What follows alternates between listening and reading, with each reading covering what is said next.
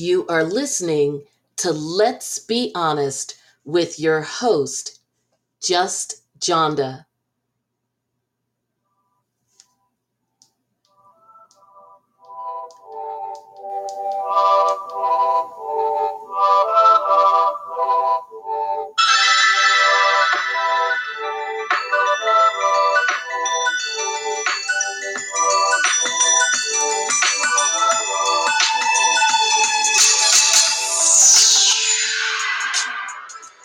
Hello and welcome to Let's Be Honest.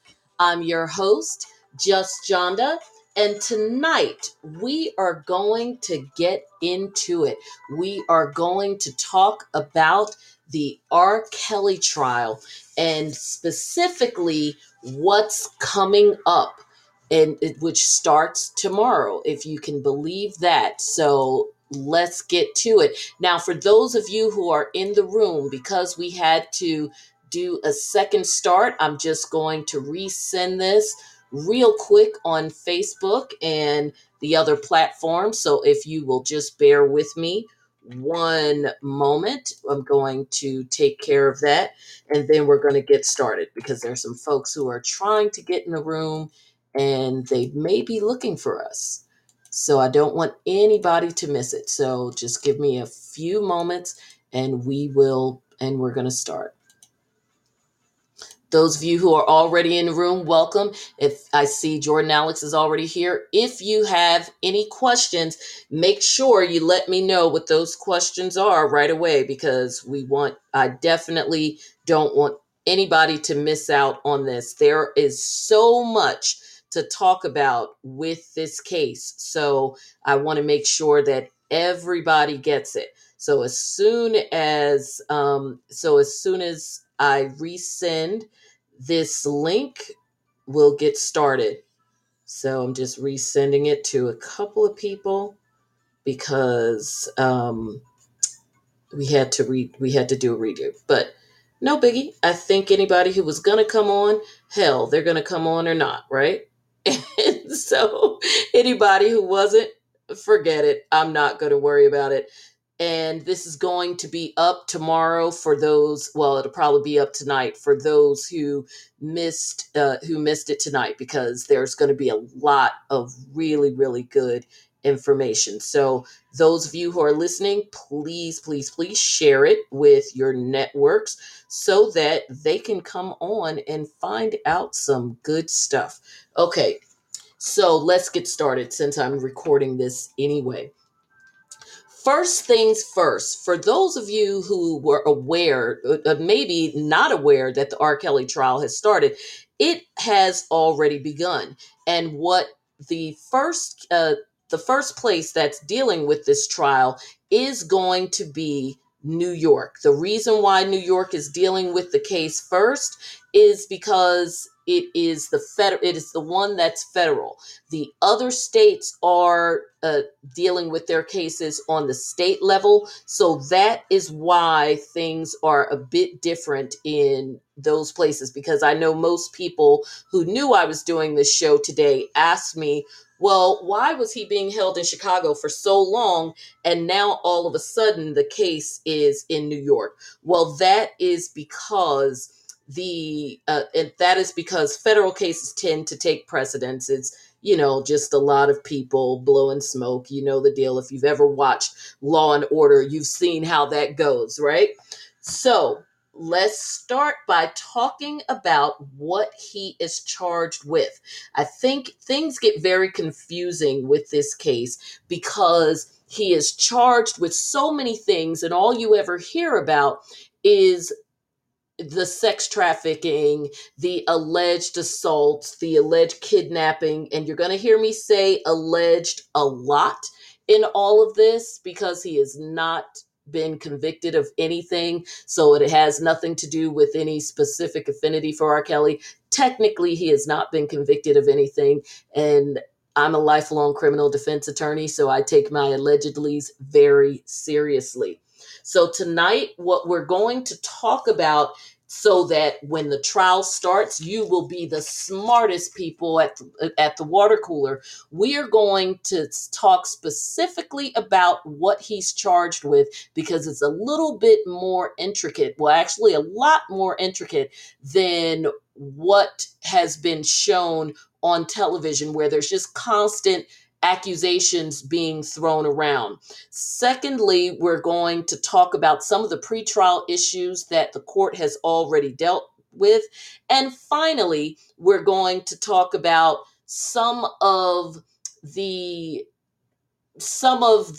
evidence that is expected to come in, the types of witnesses, the types of things that are being offered, and perhaps even some expected outcomes. And just so you know, this is just the beginning, because Robert Sylvester Kelly, but we'll call him R. Kelly because that's how everybody knows him, has two other states and many, many charges to deal with, which we will talk about at the end.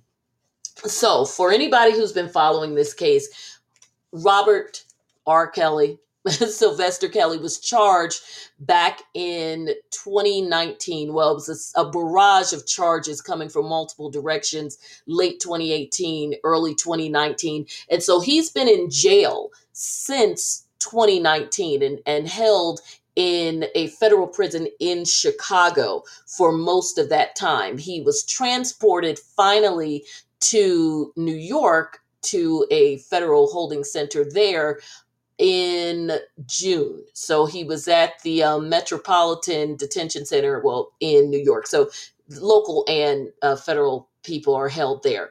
So New York is hitting him with charges that go well beyond the scope of what most people even realize. I mean, when I pulled this indictment, I said, wow, we have definitely got to do an episode of this, because even though this case is not going to be televised, most federal cases are not, it is going to be highly scrutinized. I suspect there would have been a lot more talk about this case, but as those of us who are news junkies know, this has not been a slow news week. There's been a whole lot going on out there between Afghanistan and, all manner of things, COVID, etc.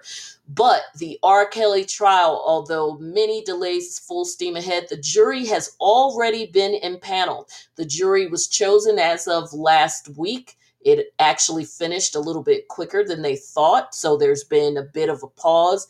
There's a jury of 7 men, 5 women. We don't have any additional detail. Sometimes you'll get information like, we'll get information on our juries at the very least, like the racial makeup, maybe how many of them are working class versus professional, that type of thing.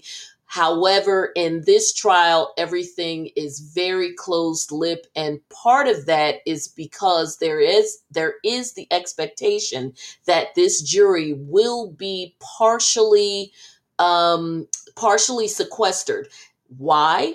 Because there has been multiple allegations and some charges that have arisen out of incidents involving some of R. Kelly's alleged associates for going after potential victims or witnesses. And because of those allegations of witness tampering, there's a concern that the jury could be at risk. And when we get deeper into the charges, it makes even more sense because of the way he's being charged. So first things first, New York, unlike Minneapolis, Minnesota, and Chicago, Illinois, is charging R. Kelly very differently. He is not being charged with individual counts of sexual assault. Yes, those counts are underscoring what's going on here. However, he is being charged with running an entire criminal enterprise. Yes, R. Kelly, his first count, he is being charged with racketeering. He is being charged under the RICO statute. The R in RICO stands for racketeering. So they are looking at him almost, I guess, the best example to give that most people would think about when people have these types of charges would be mafia level charges or, you know, a vast enterprise of drug dealers. That's usually who tends to fall under a RICO type situation, unless you're talking about it on the white collar crime side. The other four charges, because there's five counts altogether, are under the Mann Act. And when we get to those charges, I'll explain a little more about what those charges mean. So this stuff is very, very serious. So I'm going to go through the indictment. I think that that's a very important place for us to start, because when you hear, and you will, when you hear about the opening statements tomorrow, the opening statements, if you all have listened to me before, you know it's the roadmap. It is the broad stroke, both from the prosecution and the defense, about where they plan to go in their case. Prosecution, what they plan to prove. The defense is going to obviously go into an extended discussion of what burden the prosecution can't meet or hasn't met or will not have met by the time the case is over. So you're going, because of the types of charges, it's going to sound a lot different from what people expected, because I think most people just thought these were going to be, I hate to put it this way, but run-of-the-mill assault charges, when he is being charged in a much broader sense. And again, when I break this down, it'll all kind of swing. So first, you're going to hear me talk about some definitions as we go through things, so it'll make sense as we talk about it. All right. So the enterprise. This is serious.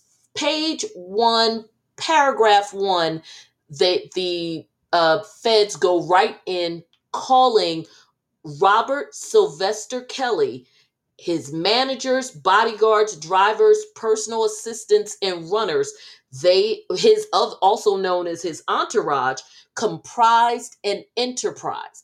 And it's very important for the government to establish that there was an enterprise. That is very key to these racketeering charges.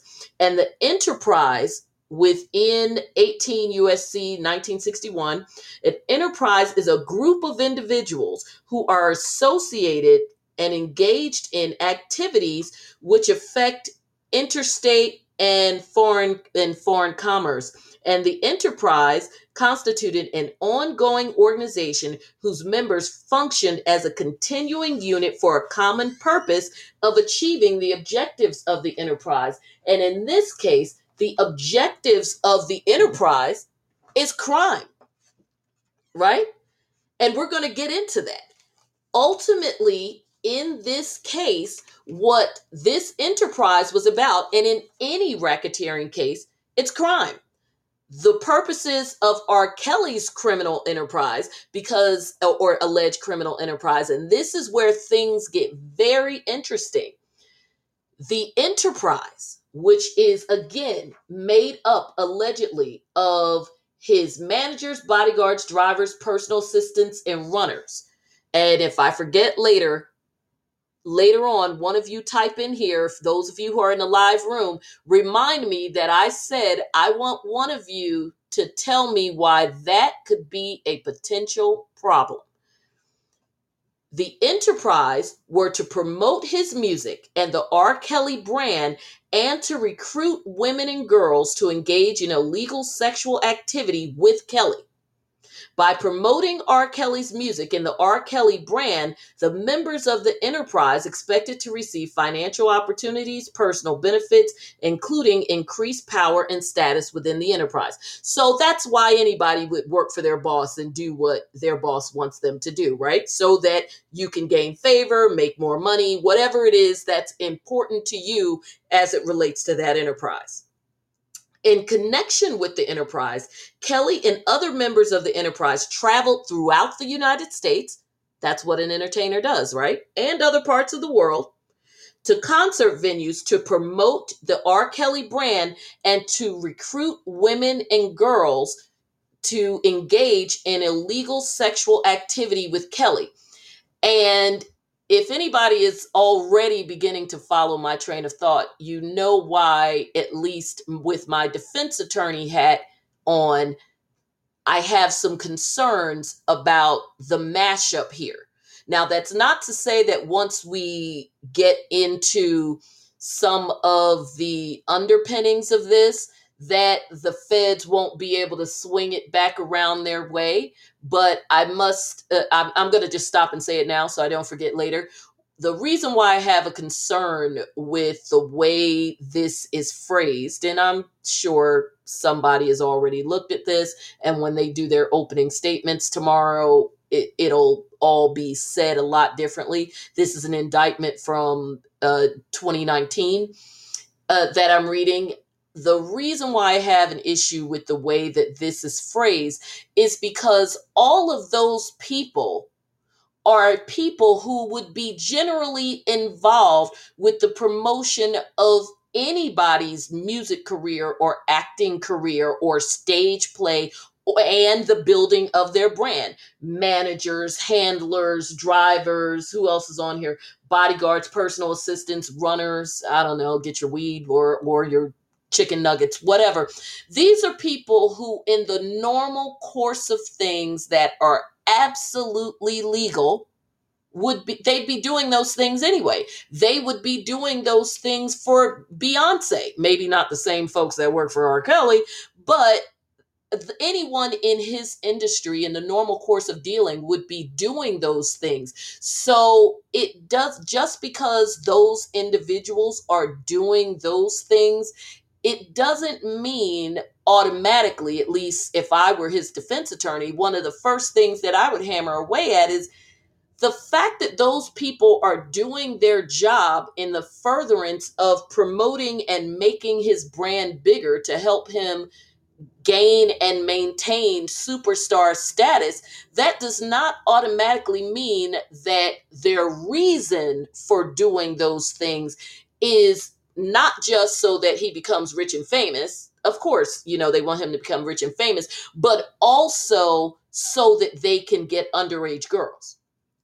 The fact that underage girls may or may not have been a part of this, my argument would be that doesn't necessarily mean that the criminal, well, I won't even say criminal enterprise, that the enterprise, the entity, the group around R. Kelly was set up just to do that.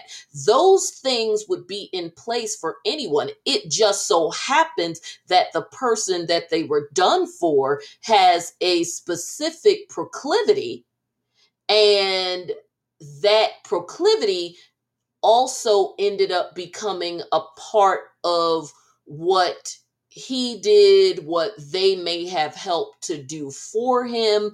So it becomes a bit of what came first, the chicken or the egg thing.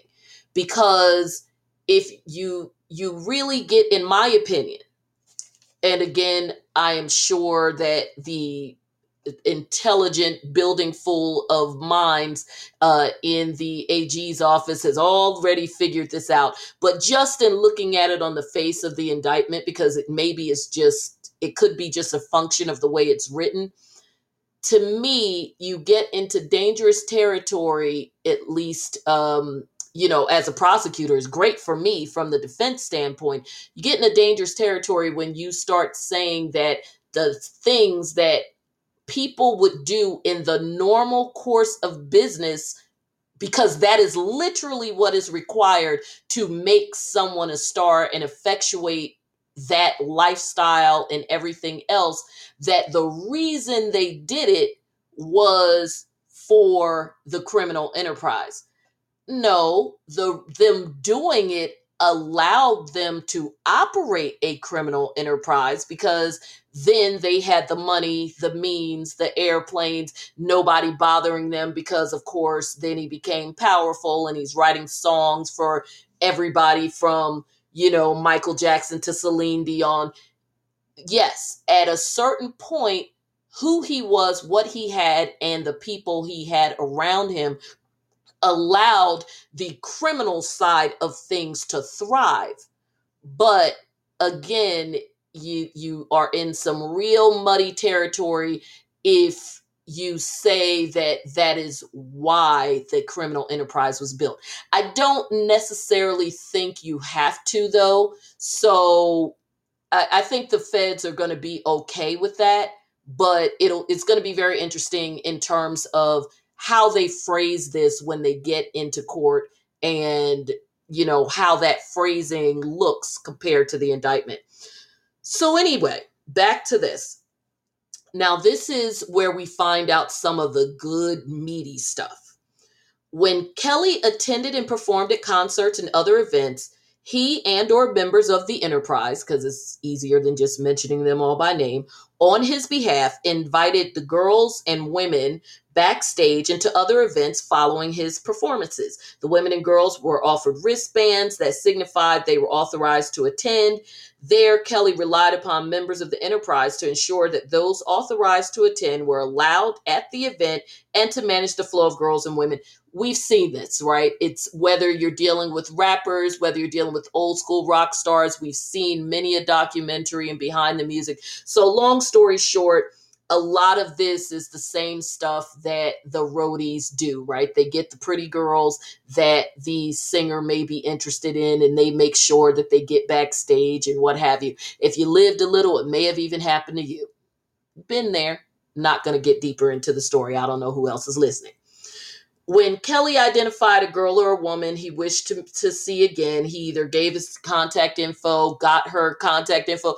I mean, that's what it boils down to, Slovel groupies. I mean, it's, of course, this is a nice little neat federal indictment, but ultimately you're talking about the groupie life. Right. And this isn't new to R. Kelly. This goes back to the beginning of time in every genre of music. I've had a discussion with some gospel singers about the fact that there's even gospel groupies out there. So it is what it is. I mean, hell, you got the church groupies of women who want to take Pastor Chicken, hoping that he wants a little bit more than just chicken. Following the events, he communicated with these women by phone, through the use of calls, text messages, all of that stuff. So again, groupie life. I am not answering that question. Okay, someone is asking me in the room whether or not I lived the groupie life. I did not. I am happy to say I just happened to be at a concert, and me and my friends were the cute people who were approached, not the ones who were knocking on the door. Thank you very much. So Kelly and other members also arranged for the girls to travel to see him on occasion. Again, sounds nothing new. None of this sounds like anything we haven't heard from NBA and NFL players, right? The women and girls arrived at the lodging. It was typically selected by a member of the enterprise. They took steps. Now, this is where R. Kelly crossed the line into some potential Rick James, Marquis de Sade territory. Yes. So Slovel, this is exactly. Slovel is someone in the room and said, so he paid for girls to travel and come to his room. Again, some of this stuff is nothing new. You can watch any rockumentary. If we were to pull up any number of shows, Behind the Music or any of those things, that was the best show ever, from what was that, MTV VH1. And you see this with everybody from Motley Crue to Elvis. I mean, it is what it is, right? So, and of course, we know with those rockers in the 80s, it was... Please. And let's not even talk about Rick James and all of that. Well, and again, Slovel, we're going to get to where the crime stuff comes into play, because this is what I'm saying. Some of these things sound like the typical groupie life. And unfortunately, it sounds like even the life of a typical roadie or intern, maybe even a manager for some of these people, your handlers, your hangers-ons, who pick the pretty girls out, whether they're picking them out to be on stage with to, you know, sometimes when the singer or rapper invites young lady or young ladies or young men on stage and it never goes any further than that, or the ones who do go further than that. But this is now where we start to get into Creekville. Members of the enterprise, again, even arranged for the women to attend his concerts. We know that. However, he then had numerous rules. Once you get into these rules, that's where things take a left, because that's when you start talking about issues of abuse and holding people beyond their will, sleep deprivation, food deprivation, those types of things. Again, when I talk about the enterprise is R. Kelly and his entourage. So just think of, you know, for most of the times when we're talking about celebrities, all of these people would be in their entourage. So in this particular situation, we're talking just replace entourage with enterprise, because the feds are trying to establish a case, so they have to use the words that you would find in the statute to drive the point home that they're trying to make, which is that this situation with R. Kelly went beyond just an entourage and into an actual criminal enterprise, because the things that they did went into criminal territory. I'm going to get into some of those things in a moment. So these were some of the main rules. The women and girls were not permitted to leave their room without receiving permission from Kelly, including to eat or go to the bathroom. The women and girls were required to wear baggy clothing when they were not accompanying Kelly to an event or unless otherwise instructed by Kelly. And some of these things, if you saw either the documentary Surviving R. Kelly or the ladies who did the interview with Gayle King after he did his, and in various other places, some of these things are going to sound familiar. Right now, we just see them all in one place and amazingly in a federal court indictment. The women and girls were not permitted to look at other men and instead were told to keep their heads down. And the women and girls were required to call Kelly daddy. For the purposes of this case, of course, they have to establish jurisdiction and say that the enterprise did operate within the Eastern District of New York, because they have to establish jurisdiction. Now, this part is important because it goes into methods and means. And the methods and means is a fancy way of saying, what did they do and how did they keep this going? What makes this an enterprise in terms of the types of activities they did versus, as we mentioned earlier, just an entourage with some people who were important to his brand, and then, of course, some people who were just hangers-on and doing whatever they had to do to stay in the mix. So some of the conduct that they are alleged to have committed, which now puts them under the scrutiny of the feds, and there's four main things: committing, attempting, and aiding or abetting the commission of crimes; 2, conspiring to commit those crimes, including but not limited to engaging in sexual activity with girls under age 18, 3, engaging in and facilitating sexual activity without disclosing a sexually transmitted disease Kelly had already contracted and knew that he had; and 4, producing child pornography, which is any time that there are pictures of a person underage taken and transmitted. You've produced it. As soon as you've taken the picture, you are now involved in the transmitting of it the minute you send it. And this includes minors sending it to other minors, which I have to tell minors all the time. They demanded absolute commitment to Kelly and not tolerating dissent, and his entourage or his enterprise, of course, enforced these rules. obtaining sensitive information about members and associates of the enterprise to maintain control over them. So then you're involved in my enterprise and I make sure I know stuff about you so that I could keep you in check. Recruiting and grooming sexual partners for Kelly. Isolating women and girls from friends and family and making them dependent on Kelly for their financial well-being, which would be if you're dependent on him, then that's a means of coercion, because if you're isolated and dependent, then all the more reason for you to feel like you have to do whatever it is that this person tells you to do. Or where do you go? What do? You have nothing. You have no one.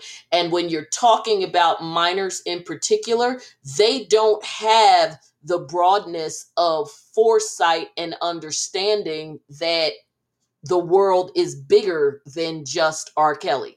And pretty much anybody, once they're isolated, starved, and all of the other things that are talked about. Forced labor, which is also going to come up. So the defendant, who is Robert Sylvester Kelly, because there are other people charged, but they're not, nobody really cares about their trials.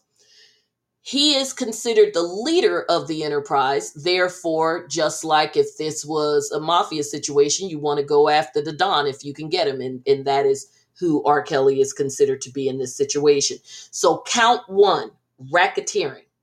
So like I said, this is huge because you are talking about, RICO.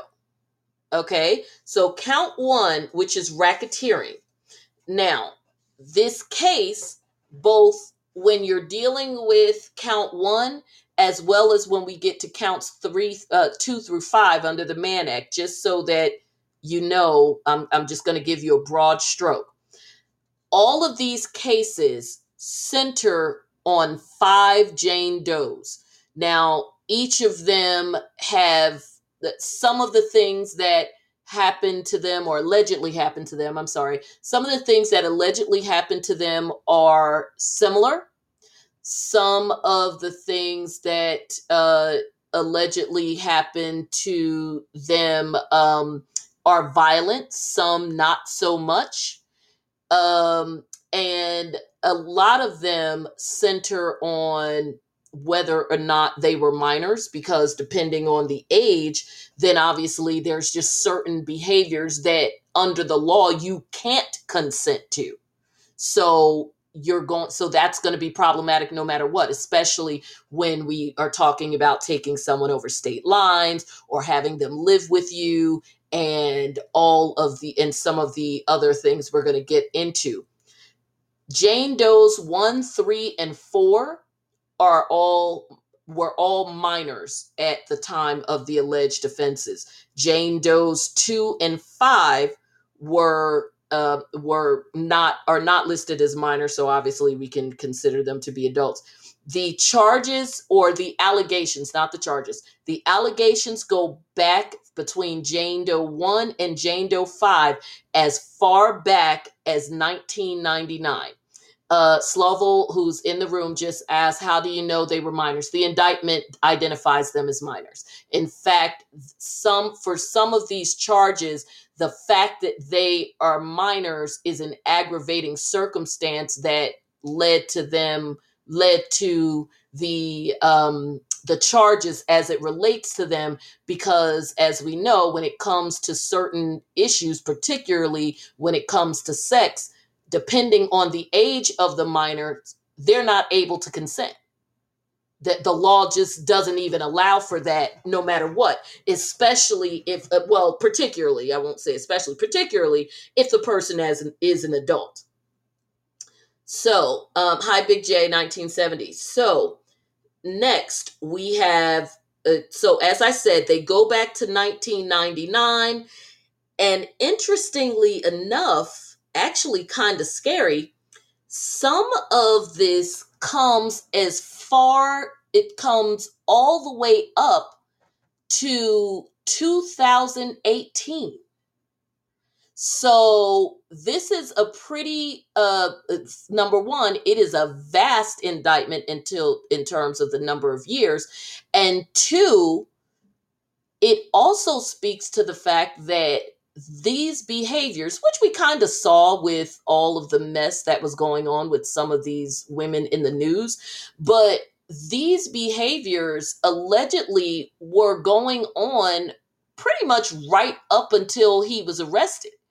And again, as we know, there were issues with parents complaining, some, you know, it got, as we know, it did get kind of messy, but we do know that there was some mess of some kind that was going on literally up right through his arrest and afterwards, because some of these women, at least I think two of them in particular, were still living in the residence that they had with him. Now, these two, there's some, you know, I'm not going to get too deep into them because there was, it was very messy. So there was some questions about how much of that was brainwashing, how much of it was consensual. There was some weird stuff with parents going on. So I don't want to accuse anybody of anything, but let's just say that stuff was messy. So we're going to stick with the alleged victims in the case. And in those cases, those individuals, the individuals in these cases went from 99 to 2018. And I'm going to get into it in a little bit. There's even a piece of this that involves Aaliyah that the prosecution is using to shore up their case as it relates to the criminal enterprise piece that the judge did rule could come in, which would then take it all the way back to 1994. So that is the broad stroke of at least the individuals who are involved in this. And the charges, again, largely stem from the type of activity that they were allegedly forced to perform, the manner in which they were held. And some is, you know, at least a couple of the ones from Chicago were considered to be kidnapping, forced labor, and sexual assault, particularly as it relates to the minors. Now, the charges under the Mann Act all relate to Jane Doe number 5. And as I mentioned before, are the most recent alleged offenses occurring between May 2017 and February 2018. That, I think, is the part of the case that is going to be the most interesting, and where if the prosecution wants to win those cases, I think they're making some, they've got some good stuff for the racketeering charge. I'm going to be very interesting to see how they present the case as it relates to those Mann Act cases, because they all relate to the same person, and that person was of age. So that, you know, that's always a little funky with the jury when you have cases that involve sexual assault where the person wasn't thrown down in an alley and, you know, assaulted in that manner, because the reality of it is that there are many different ways that assault can be committed, but the average local yokel just doesn't quite get that. So the overall is in or about January 1999 and the present, both dates being approximate and inclusive, within the Eastern District of New York and elsewhere, because, you know, they would fly all over. Robert Kelly, together with others, being a person employed by and associated with the enterprise, engaged in activities which affected interstate and foreign commerce. So we talked about that, but ultimately they are saying that this was a pattern of racketeering activity. Now, this is where the power of the feds really shows up big time in terms of the number of people that they put on your case and the amount of work they put in it. In order to show a pattern of racketeering activity, the way that you need certain racketeering acts, the statute only requires you to show 2. Now, of course, you're going to try to show more than that, right? But if you show 2 or 3 really good ones, that's enough, especially if there was actual crime involved with it. Well, when it comes to the aura, the Eastern District of New York is not playing with his ass. They have decided that they are going to use 11, not just 2 or 3. So Racketeering Act 1 involves Jane Doe 1, who was a minor. That actually happened in Illinois, but again, traveling over state lines. And according to the indictment, they knowingly, Robert Kelly and his enterprise, that they intentionally employed, used, persuade, induced, enticed, or coerced a minor, Jane Doe, her identity is known to them, we just won't know her name, to engage in sexually explicit conduct for the purpose of producing one or more visual depictions. So in that particular situation, they are saying that there were videos produced and it went out. Now, I'm going to tell you who I think that this is, and I am pretty damn sure that I'm right because I read something about this before. This is the original video. This is the young lady in the original video that we saw, because remember that case ended up not going to trial until 8 years later. And then he was acquitted. She was grown. The jury didn't buy it. She didn't admit it was her. So in this particular situation, it's not double jeopardy because I know people are going to ask that. So I'm going to beat you to the punch. It's not double jeopardy because they are not trying him again for that case. What they're doing is using the alleged evidence from that case to underscore the fact that a criminal enterprise was going on, to wit, that he was having sex with a minor and making videos, and those videos, of course, went wherever they went. Even if the video never left the house, it was still illegal the minute he made the video. So that is what I would guess. That situation happened around 99 based on when the original trial happened, the original case. That's what we're talking about in that situation. Racketeering Act 2. That is Jane Doe. It happened allegedly in Illinois around 2003, 2004. That is an alleged kidnapping case.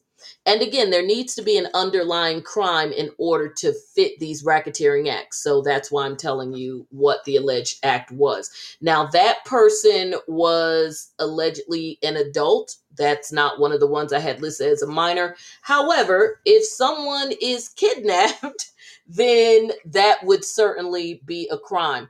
There's also Act number 3 under the Mann Act, and the Mann Act deals with transporting women or girls over from place to place, particularly over state lines because of the federal charge, for the purposes of immoral acts. So this is all encompassing. It definitely sweeps up sex trafficking in there. So when you hear about someone being charged with sex trafficking on the federal level, which of course it always is, then it's under the Mann Act. So if you didn't know, you learned something new.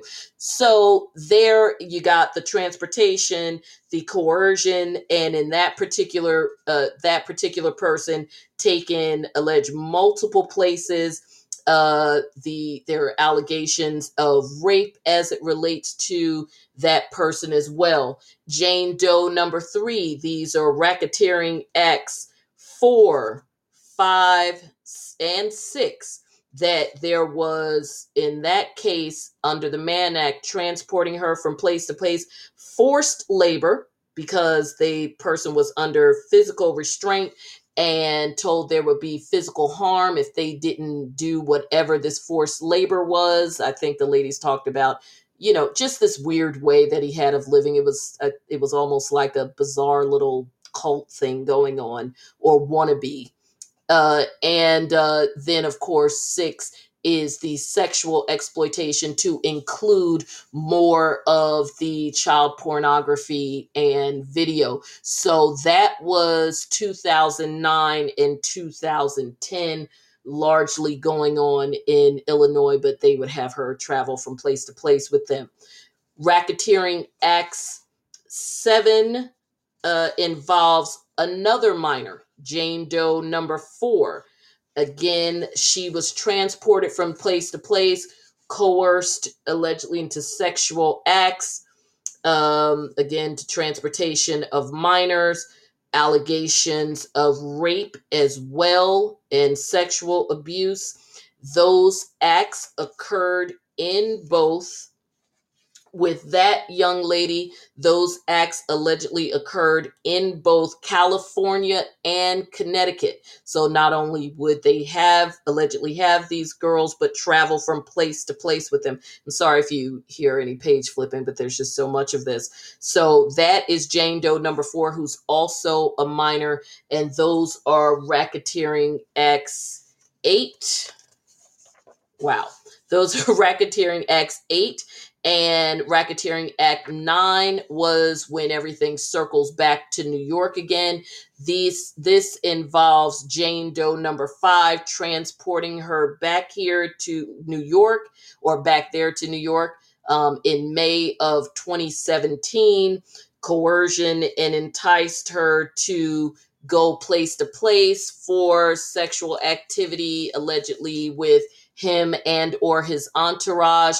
Forced labor by means of force, threats of force, physical restraint, and threats of physical restraint to that person or another person by means of serious harm and threats of serious harm. That was on or about January 13, 2018. This young lady alleges that she was also taken to California. This is still Jane Doe number 5. And then act number 11 under the Racketeering Act, same allegations going on as it relates to the same person, Jane Doe number 5, and that brings everything until on or about February 2nd, 2018.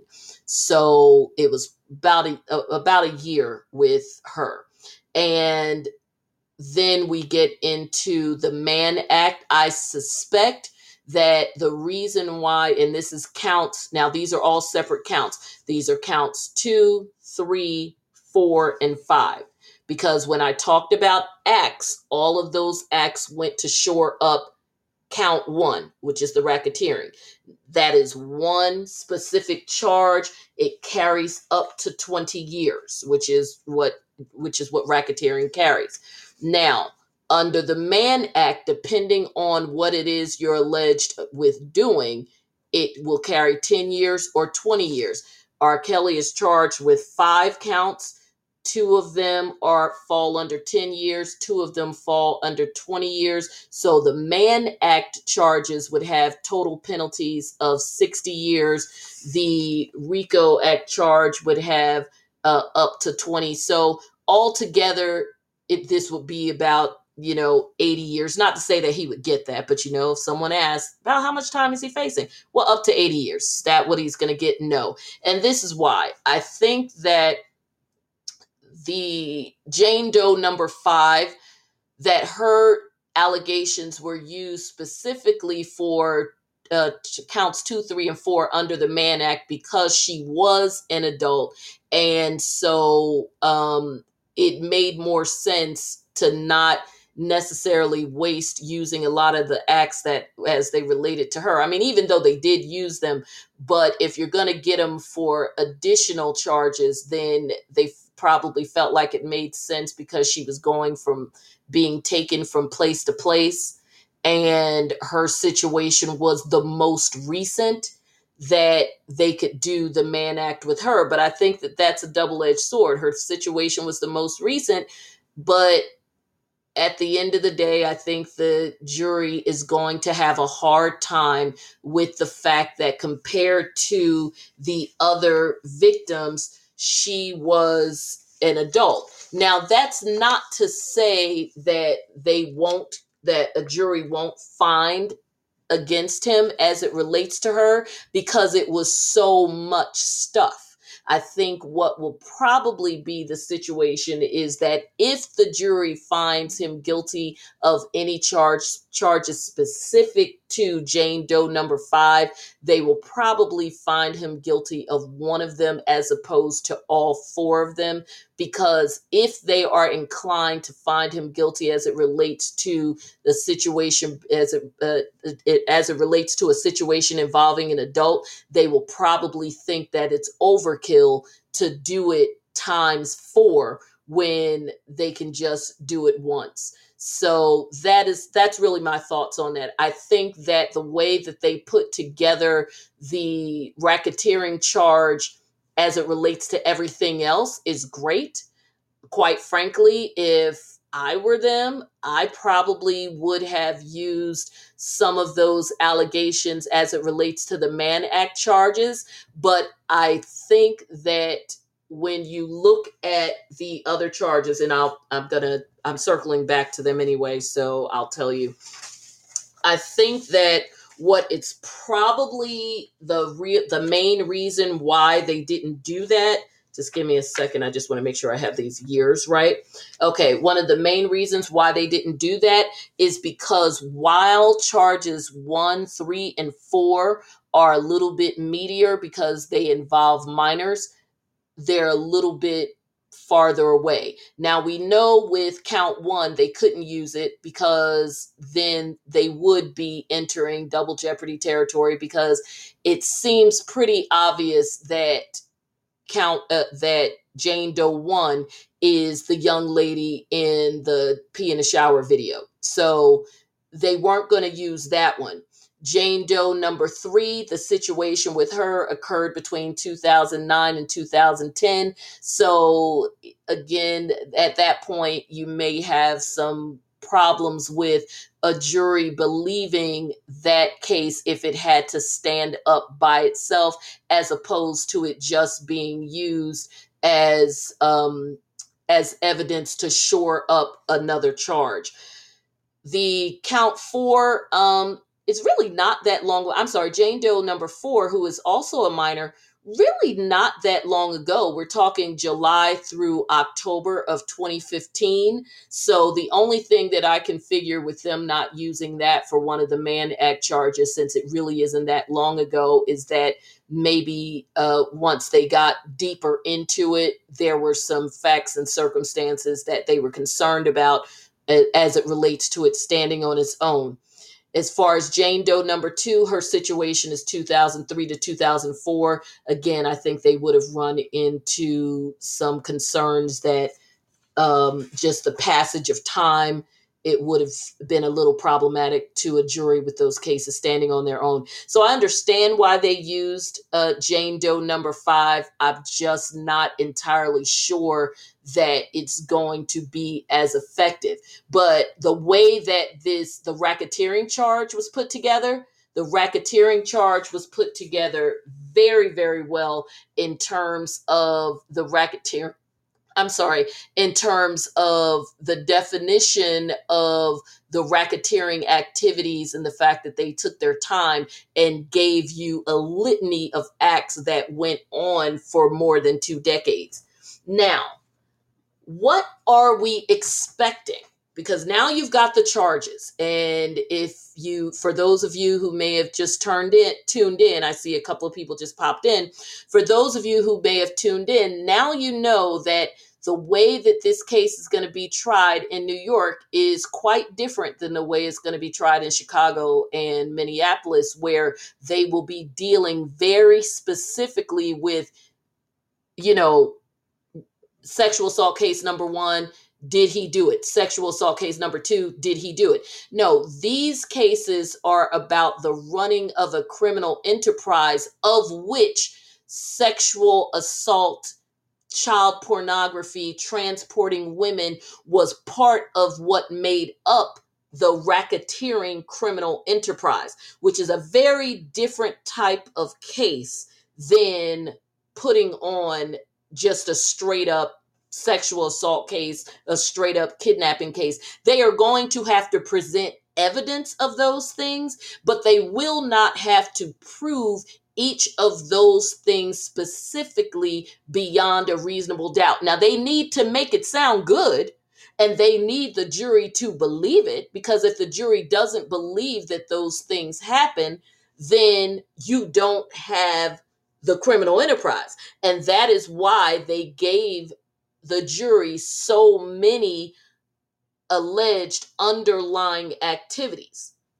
Now, how are they going to prove this case? Well, as I said, you will need, or how they're going to attempt to prove this case, you will need the individuals to testify to this stuff so that, like I said, so that the jury does believe that those things took place. Because if you don't believe the underlying acts took place, then everything that those acts are supposed to signify all falls apart. Now, the main witnesses that we know are slated to appear are at least Jane Doe's 1 through 5. That's pretty obvious because they are going to talk about the things that happened to them. They are the ones with the main acts. But this is where things get very interesting and are the subject of motions that have gone back and forth with the court for the past week and a half, especially with opening statements starting tomorrow. And most of them have been ruled. Judge Ann Donnelly is on the case. Most of these motions have gone in the prosecutor's favor. So, as I mentioned, at least the first 6 women are going to testify. One of the things that came up in this, and we'll talk more about the witnesses in a moment. One of the motions that came up in this is that the prosecution plans to introduce evidence about the situation as it relates to Aaliyah. Now, I'll be specific about that. The issue as it relates to Aaliyah is what the prosecution considers to be one of the one very strong example, again, of this alleged enterprise type behavior, not so much because he married Aaliyah, but because of the alleged activity that went on around it. So I'll explain. as we all, if you're interested in this case, then I'm sure you probably know that story. Not allegedly, that happened. The marriage license exists. Her parents can deny it until the sun and the moon and the stars. But everybody and their mama knows R. Kelly and Aaliyah got married. I am actually old enough to have been watching television and was watching MTV. I think I was watching The Real World, where a news break came on where they were like, oh my God, here is a marriage license. R. Kelly married Aaliyah. Okay, fine. So R. Kelly married Aaliyah when she was, how old was she? I think she was 15. Yes, she was 15 and he was in 27. Now that he was 27 and that was in August of 1994. There was an alleged pregnancy. We don't know anything about that. No baby. So we can't say that actually happened. So what the prosecution wants to put on is, they're going to have to say this is why it happened.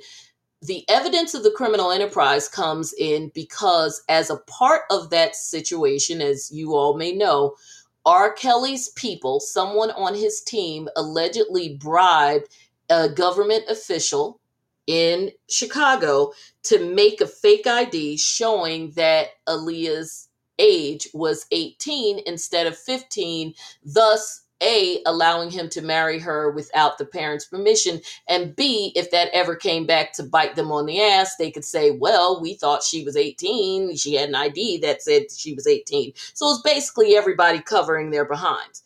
So because any defense attorney worth half of their bar license was going to object to this because it happened in 1994, and given what your client is charged with, you just don't want anybody up there talking about him marrying 15-year-old girls when he was 27, especially when Jane Doe number 1 is going to get up there and say, yeah, when I was like 14, he peed on me in the shower.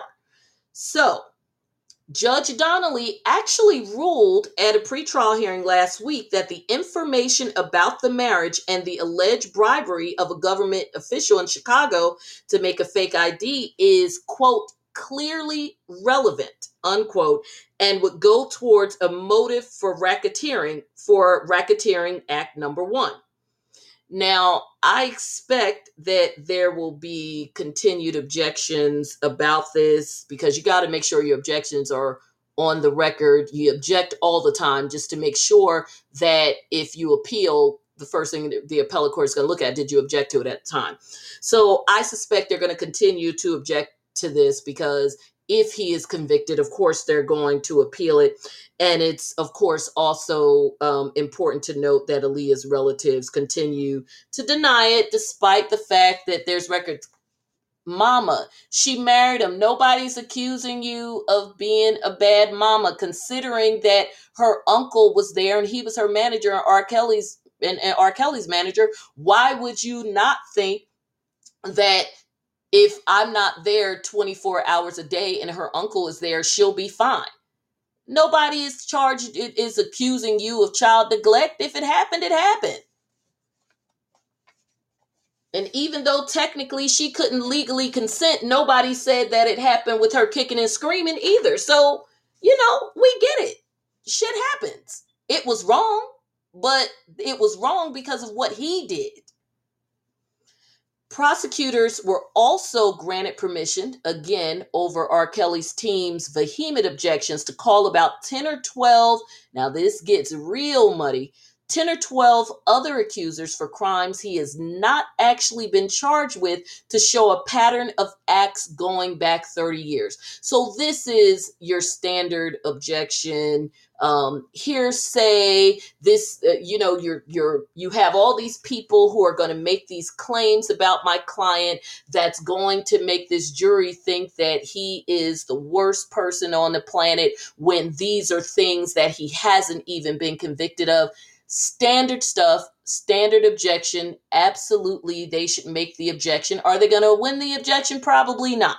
And we know that, right? That we know that the judge has already ruled on it. That what she has said is essentially, she doesn't have an issue with the issue. You know, I'm paraphrasing. She doesn't have an issue with it coming in, but she doesn't want it to be redundant. So no, they couldn't. You know, you're not going to bring in a parade of 30, 40 people saying the same thing over and over, because then you will get to the point where there is that snowball effect and there's concern about a jury convicting just because of all of this stuff, as opposed to just looking at it the way that they are supposed to look at it. Now, we know you can't unring a bell, but in the legal sense, because everything that's legal from the standpoint of what we do in court isn't always logical in the real world.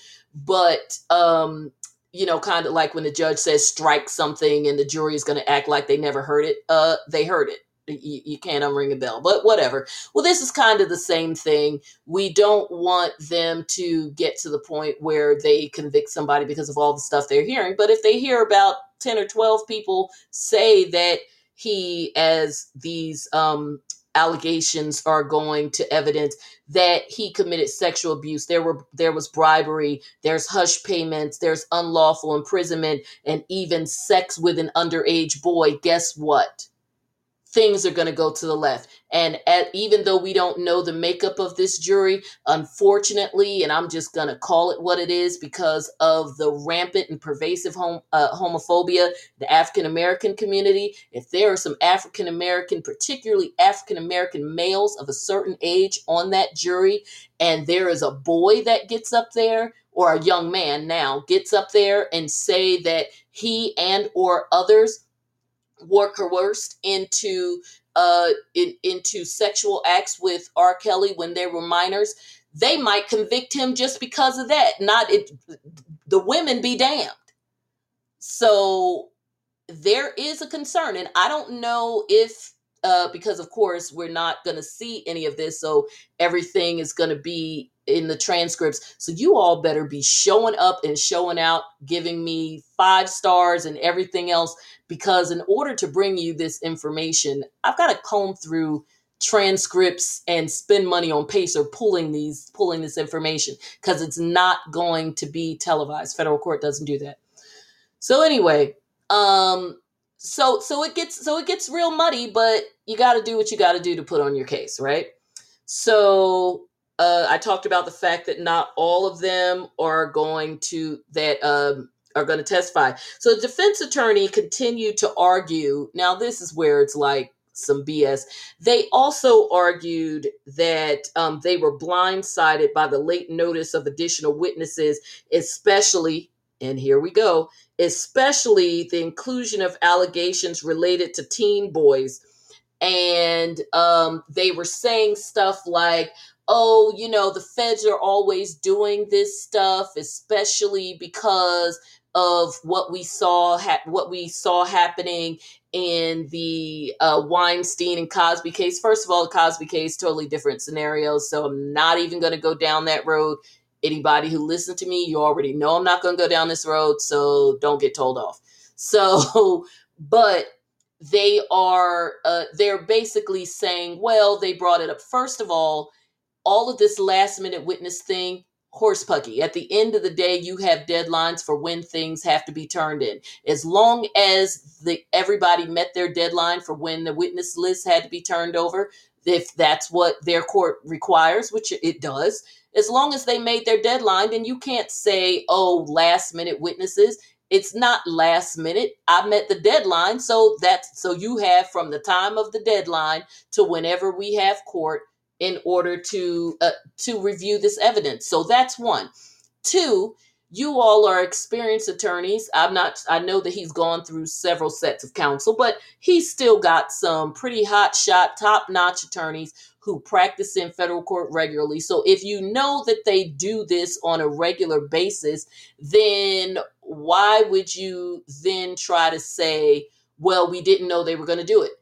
You knew they were going to do it. It's called preparation. Everybody and their mother saw Surviving R. Kelly.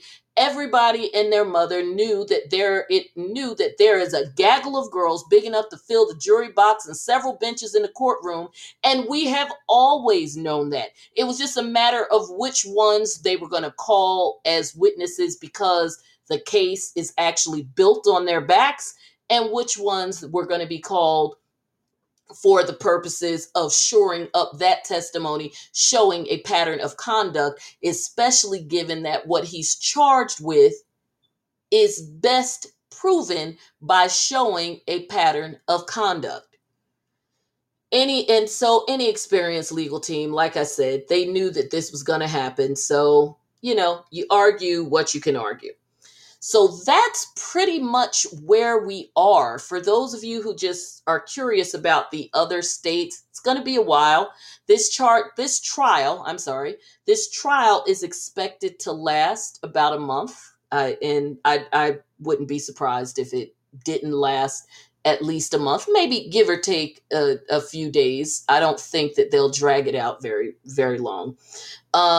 There are other charges in Hennepin County in Minnesota, and of course, charges in Cook County, Illinois. There was about 10 charges. There was an announcement, was it earlier this year, maybe? Either earlier this year or late last year, by the same prosecutor, the black woman who is involved in that whole Jussie Smollett case mess.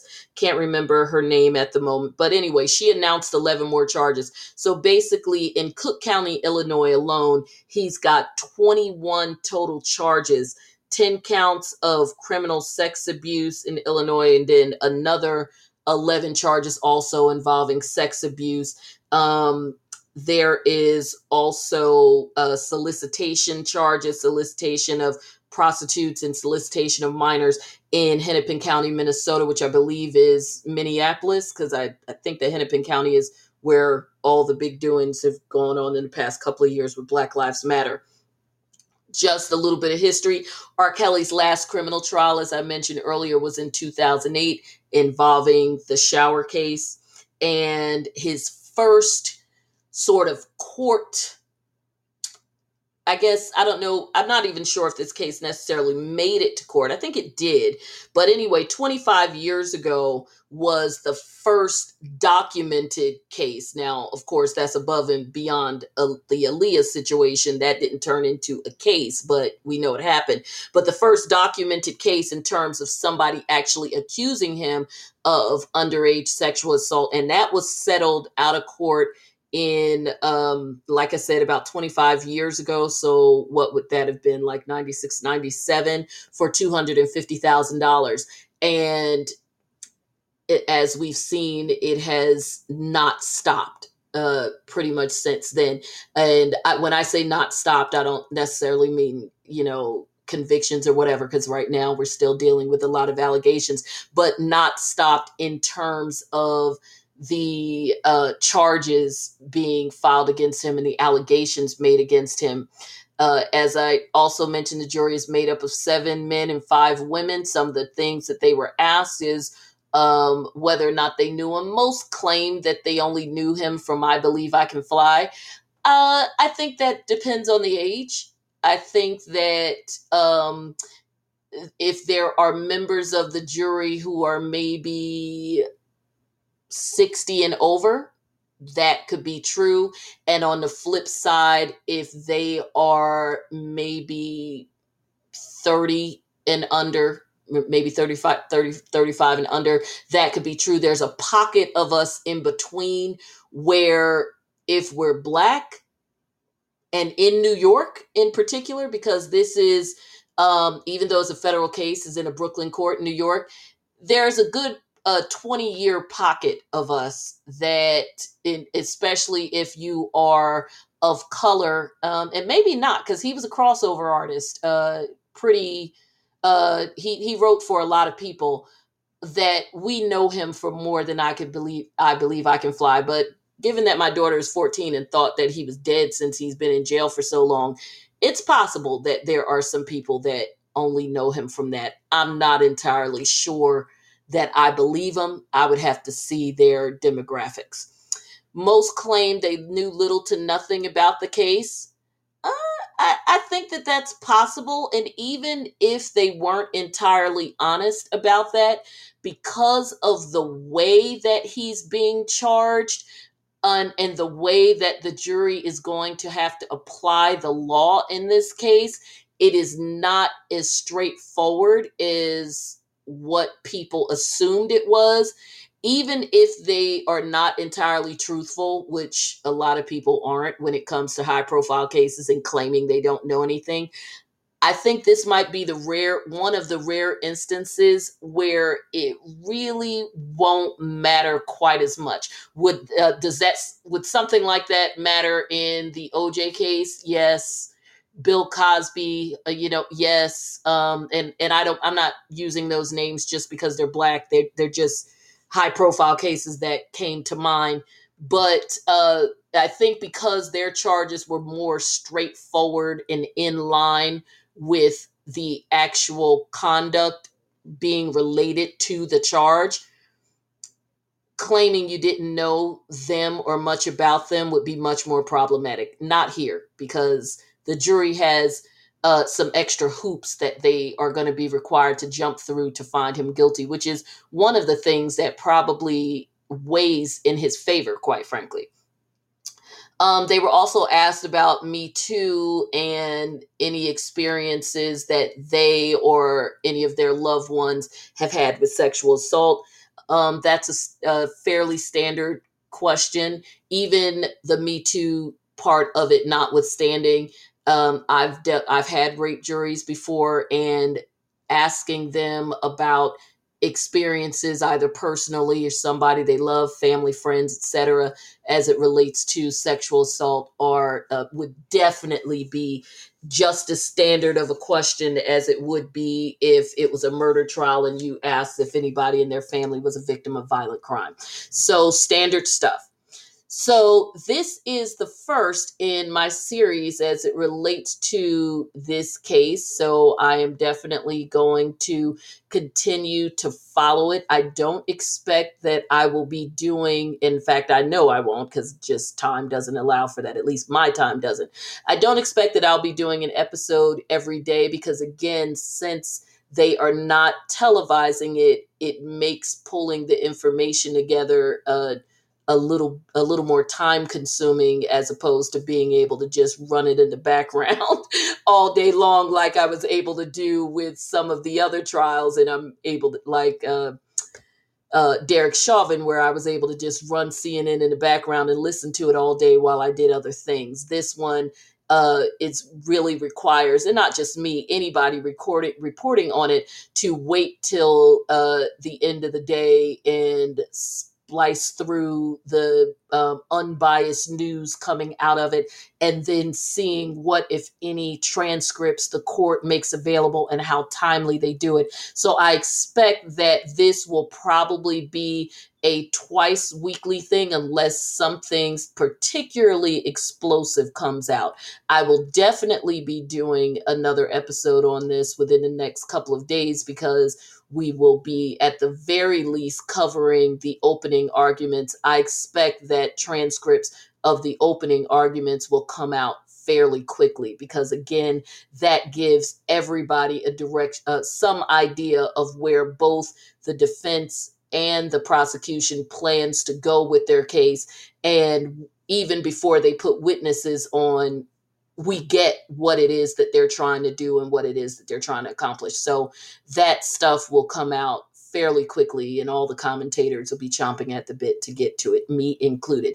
So stay tuned, because I will definitely be covering this case and a few others that continue to come up. Lord knows those housewives have been keeping the sister busy as well.